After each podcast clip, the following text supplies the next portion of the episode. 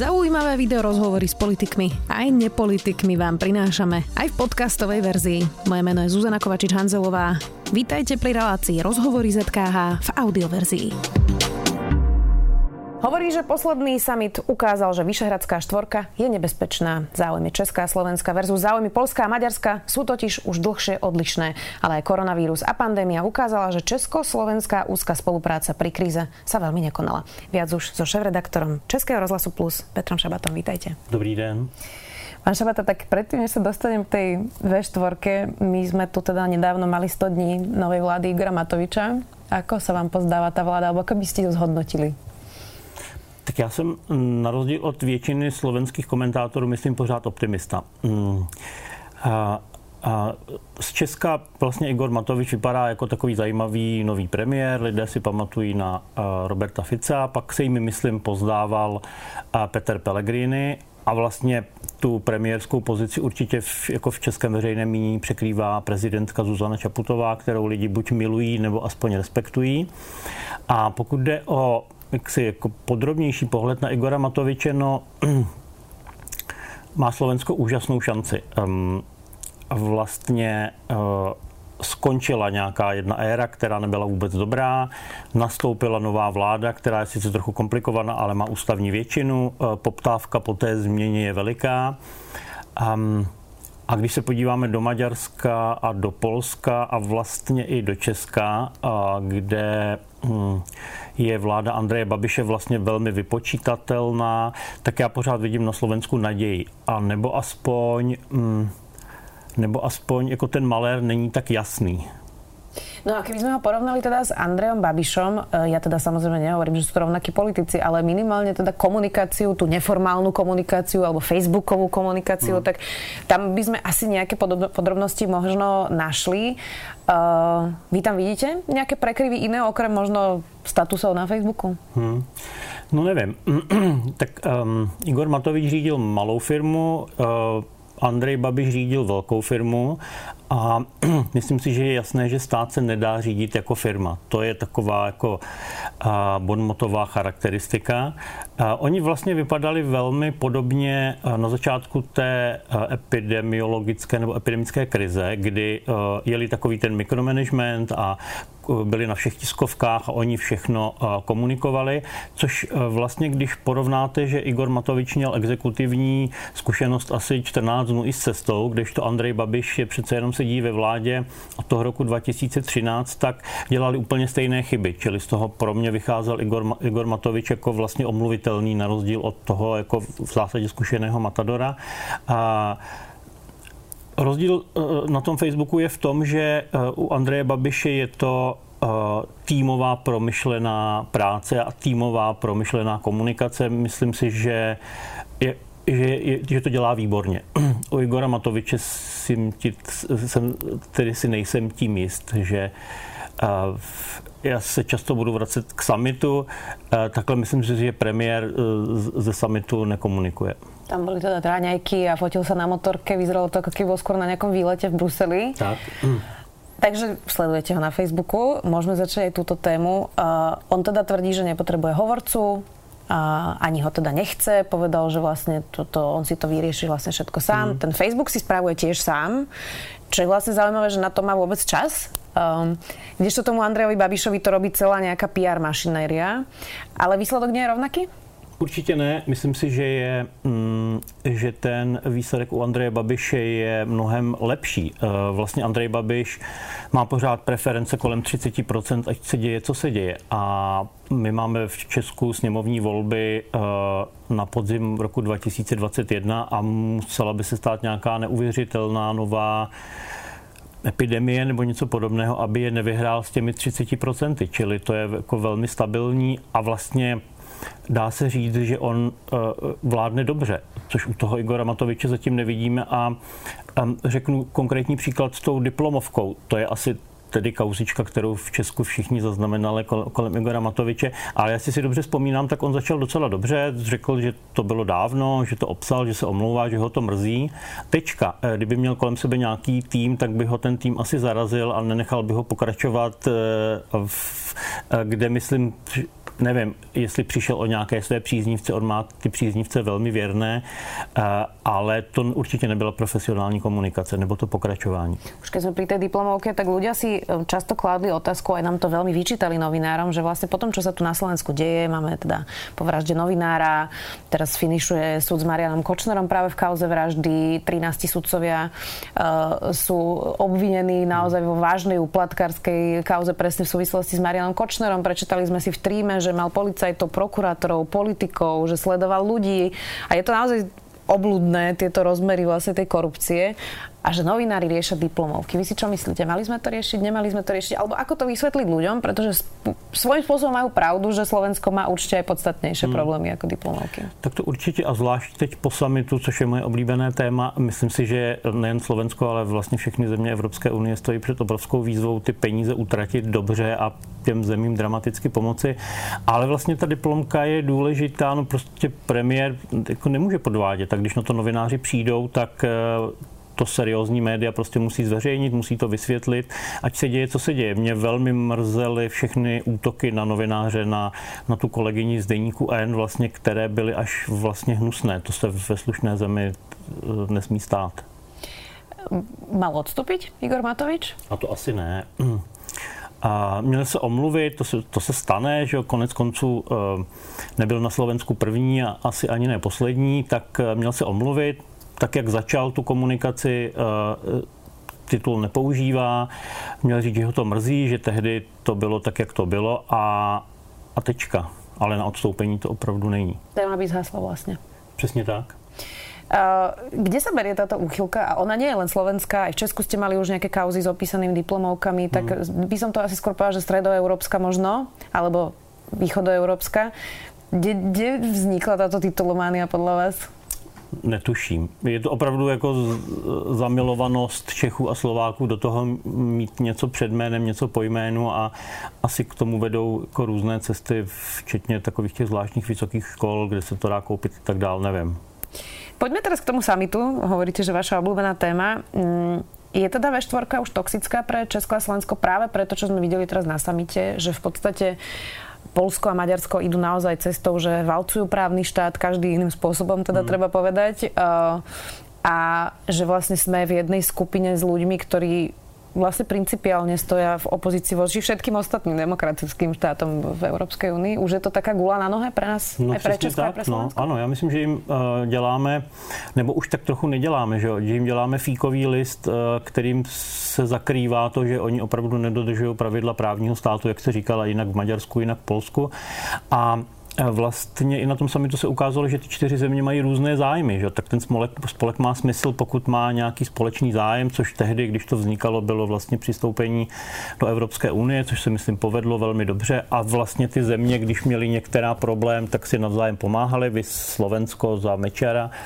Um, ale teď ty země mají různé zájmy. Tak konec konců před summitem uh, ta nabídka pro Polsko byla úžasná. Tuším, že 160 miliard eur nebo kolik nakonec dostali. Tak se pochopitelně neohlíželi nalevo napravo na Andreje Babiše, který křičel, že ta kritéria uh, rozdělování těch peněz nejsou spravedlivá. A, a konec konců po summitu si udělali tiskovku polský premiér a maďarský premiér sami a uh, uh, Prohlásili se tam za vítěze, že v těch závěrech eh, není podmínkou pro čerpání dodržování pravidel právního státu, což není pravda, je ta eh, formulace gumová. Ale Navíc by to ani nebylo vítězstvo, kdyby jsme to takto no, dobrali. Asi. Je to tam a, a vlastně eh, český a slovenský premiér zaplať pámbu, že tam nebyli. Já jsem někde psal, že bych V4 což je vlastně taková parta, která se celkem osvědčila, tak bych ji někde jako lehce zakonzervoval. A s omluvou paní prezidence Čaputové eh, bych řekl, že se můžou jednou za půl roku sejít čtyři prezidenti, aby ta, eh, ta schránka jako úplně nezanikla a ve chvíli, kdy si ty zájmy zase přiblíží, tak bych klidně to obnovil a začal bych eh, spolupracovat v rámci V4. Dneska jsou pro Slovensko nebo pro Česko určitě přirozenější partneři typu pobaltské země nebo třeba v tom samitovém jednání země typu um, Portugalsko nebo Španělsko nebo Francie, to znamená takový ti jako lehcí čerpači, kteří ne, nepřispívají velkými částkami do toho evropského rozpočtu. Nie je to ale tak, že tá V4 v Únii nepochybne na tom samite má presne tieto problémy, ktoré ste vymenovali, ale lokálne, keby sme odhľadnúť od samitu teraz hovorili, tak stále ešte má zmysel v nejakých proste cezhraničných spoluprácach, ja neviem, železničných tratiach hmm. a neviem, čo ešte všetko by som vymenovala, že regionálne to stále dáva zmysel, len európsky už nie? No, jako přeshraničně můžete spolupracovat i bez V4. Mně spíš dává ta V4 smysl jako by spojení těch, eh, eh, vlastně přirozené spojení těch čtyř zemí z toho regionu někde na periferii té Evropské unie, když chcete něco prosadit na venek. Eh, tu přeshraniční spolupráci my si vyřídíme s Německem i s Rakouskem, s nimiž máme dlouhé hranice i bez toho, že bychom s nimi měli nějaká společenství.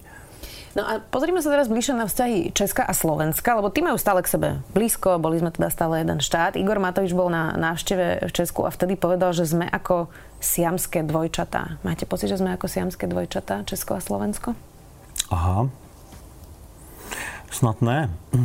Myslím, že siamským dvojčatům se nežije dobře.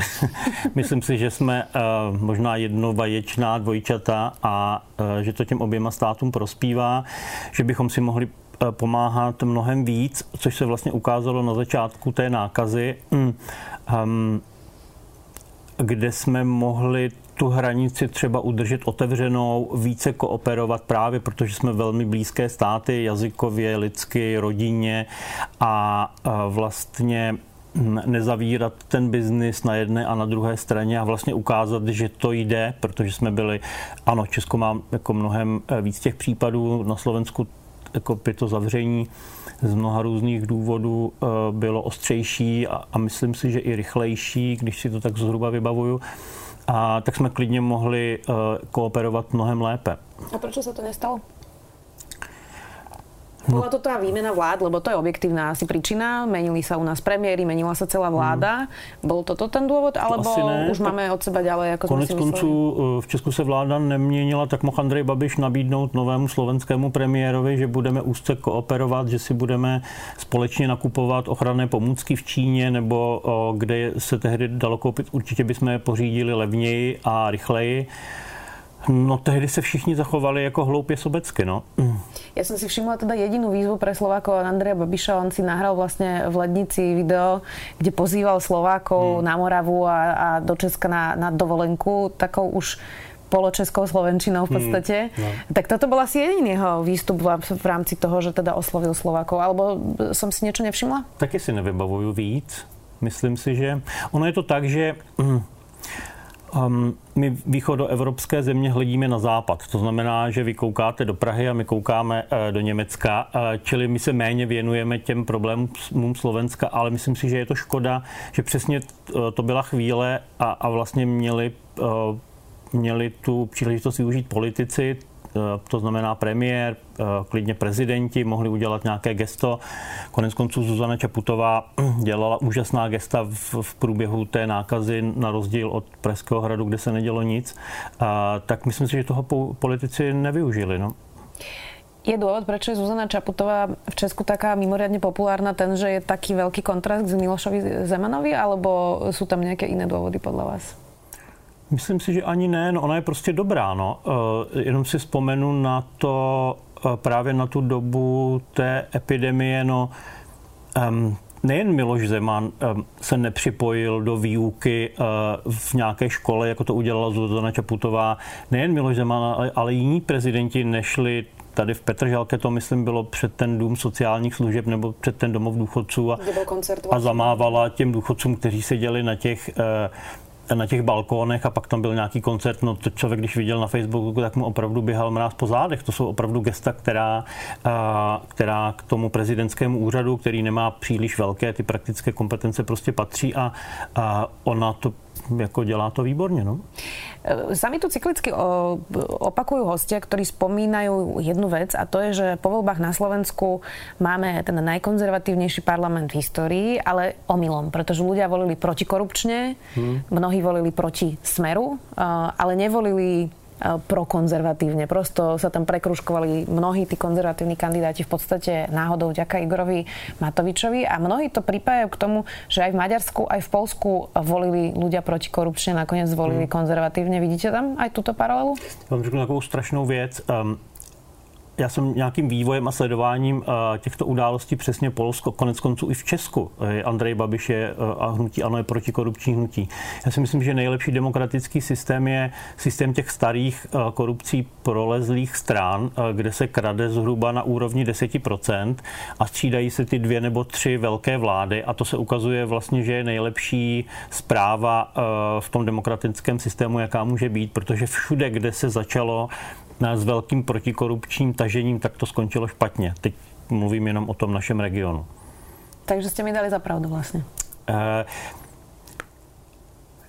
je to víc věcí. Je to krize těch eh, původních tradičních politických stran a ta protikorupční hnutí, no proč ten slovenský parlament vypadá tak, jak vypadá? Protože Igor Matovič eh, napsal, nebo se mu přihlásilo na kandidátku x lidí, nevím, jestli všechny znal, možná ani neznal, a najednou vinou toho úspěchu volebního tam máte lidi, eh, že se nestačíte koukat, že co, co tam ti poslanci dělají. Což je vlastně vina těch tradičních politických stran, že nejsou vlastně schopni, schopni přesvědčit to auditorium, že právě oni, ty politické strany, je ten nejlepší uh, stroj na uh, překlopení toho vůle lidu v nějaké, v nějaké demokratické fungování. No a pak je to pak je to vlastně nestabilita těch, anebo v případě českého hnutí ano stabilita, ale taková vypočítavá stabilita a těch nových hnutí, no, což je vlastně nevyzkoušený systém, který populisticko um, populisticko až někdy autoritářsky a vlastně vy, vynese k moci zvláštní lidi, zvláštní strany a výsledky jsou tady. I když já pořád eh, říkám, že na Slovensku to dopadne dobře. No a to, čo vidíme, je, že um, ne, nepochybne prišli s iným mandátom táto vláda ako predchádzajúca. Naozaj sa tvária, že chcú robiť reformy, zmeny, idú voliť generálneho prokurátora. Tam to vyzerá celkom pozitívne. Zatiaľ tí kandidáti, o ktorých sa hovorí, tak sú to naozaj uh, dobré mená ale to, čo vidíme v tej forme, tak to je ako keby stále taký starý typ vládnutia. Igor Matovič útočí na médiá od prvého dňa. Pri tej kauze diplomoviek sme videli, že vlastne uh, na víne sú zlí novinári a nie v skutočnosti tí, ktorí opísali svoje diplomovky a že to tak ako keby formálne stále ide v tej starej tradičnej politike? Já si pořád myslím, že opravdu máte velkou výhodu, že uh, po tom období eh, Ficovy vlády, potom eh, po, po těch strašných věcech kolem vraždy Jana Kuciaka a Martiny Kušnírové a potom jakoby eh, občanském vzdoru dopadly volby v zásadě dobře, to znamená, že když si vzpomeňte, jak jsme se na podzim ještě obávali, jak ty volby dopadnou, jestli opravdu jakoby ten, ta stará garnitura bude odstavena od moci. Už jsme se trochu zmlsali, dopadly ty volby dopadly dobře, ano, ta vláda je trochu zvláštní eh, od premiéra přes eh, toho nejmilovanějšího koaličního partnera až po ty dvě malé strany je trochu zvláštní, ale eh, opravdu máte po volbách, čili máte čtyři roky v zásadě jako klidu na to utratit ty velké peníze z té Evropské unie. Dobře, na rozdíl třeba od Česka, kde jsem říkal, za rok jsou tam volby, čili um, tahle ta úplně klíčová věc pro budoucnost těch zemí se stane předmětem eh, předvolební kampaně. To vůbec není dobrý. V Polsku jsou volby eh, za tři roky, myslím, eh, parlamentní. A o Maďarsku je škoda ztrácet slova, tak vlastně jako vy jste ve skvělé situaci. A že to moc dobře nejde, no tak ano, tak je to, trochu si šlapete po štěstí, ale no vlastně, když to srovnáte s těmi ostatními třemi zeměmi, no tak proč by to tady mělo být o dvě třídy lepší? Rozumím. Posledná otázka. Spomenuli ste už viackrát tie miliardy. Slovensko konkrétne viac ako 40 miliard má k dispozícii najbližšie roky. Čo by sme mali s nimi robiť? No, já to řeknu v těch dvou větách, které se pořád opakují, že udělat reformy, vzdělávání, digitalizace, zelená ekonomika, určitě když bych to schrnul, um, udělat z toho státu moderní stát, který slouží občanům a firmám a oni už se potom zařídí. Že? A je, což se vlastně velmi jednoduše řekne, ale strašně těžko, zvlášť v tom čase, protože ten první plán reform se musí předkládat komisi někdy do poloviny oktobra, že jo? byť se bude schvalovat třeba až na začátku roku 2021, pořád je to strašně málo času na to vymyslet a z těchto dvou věcí, co jsem řekl, udělat opravdu smysluplné plány, který, které, nebo nějaké, nějaké plány práce, Eh, vyčerpat na ně ty peníze a pak to v té zemi udělat, to je jako strašně eh, těžká věc i pro země, které jsou jako tradičně demokratické a ty státy tam fungují. Že jo? To já to eh, Igoru Matovičovi vůbec nezávidím, eh, protože udělat reformu je fajn, když tomu máte peníze, ale není to to nejdůležitější. Nejdůležitější je mít nějakou politickou představivost a odvahu a tu reformu prosadit. Že? Zase jste úplně v ideální situaci, protože vždycky se reformy dělají hnedka po volbách, aby pokud se někomu šlápne na kuří oko, aby ho to přestalo bolet do těch příštích voleb.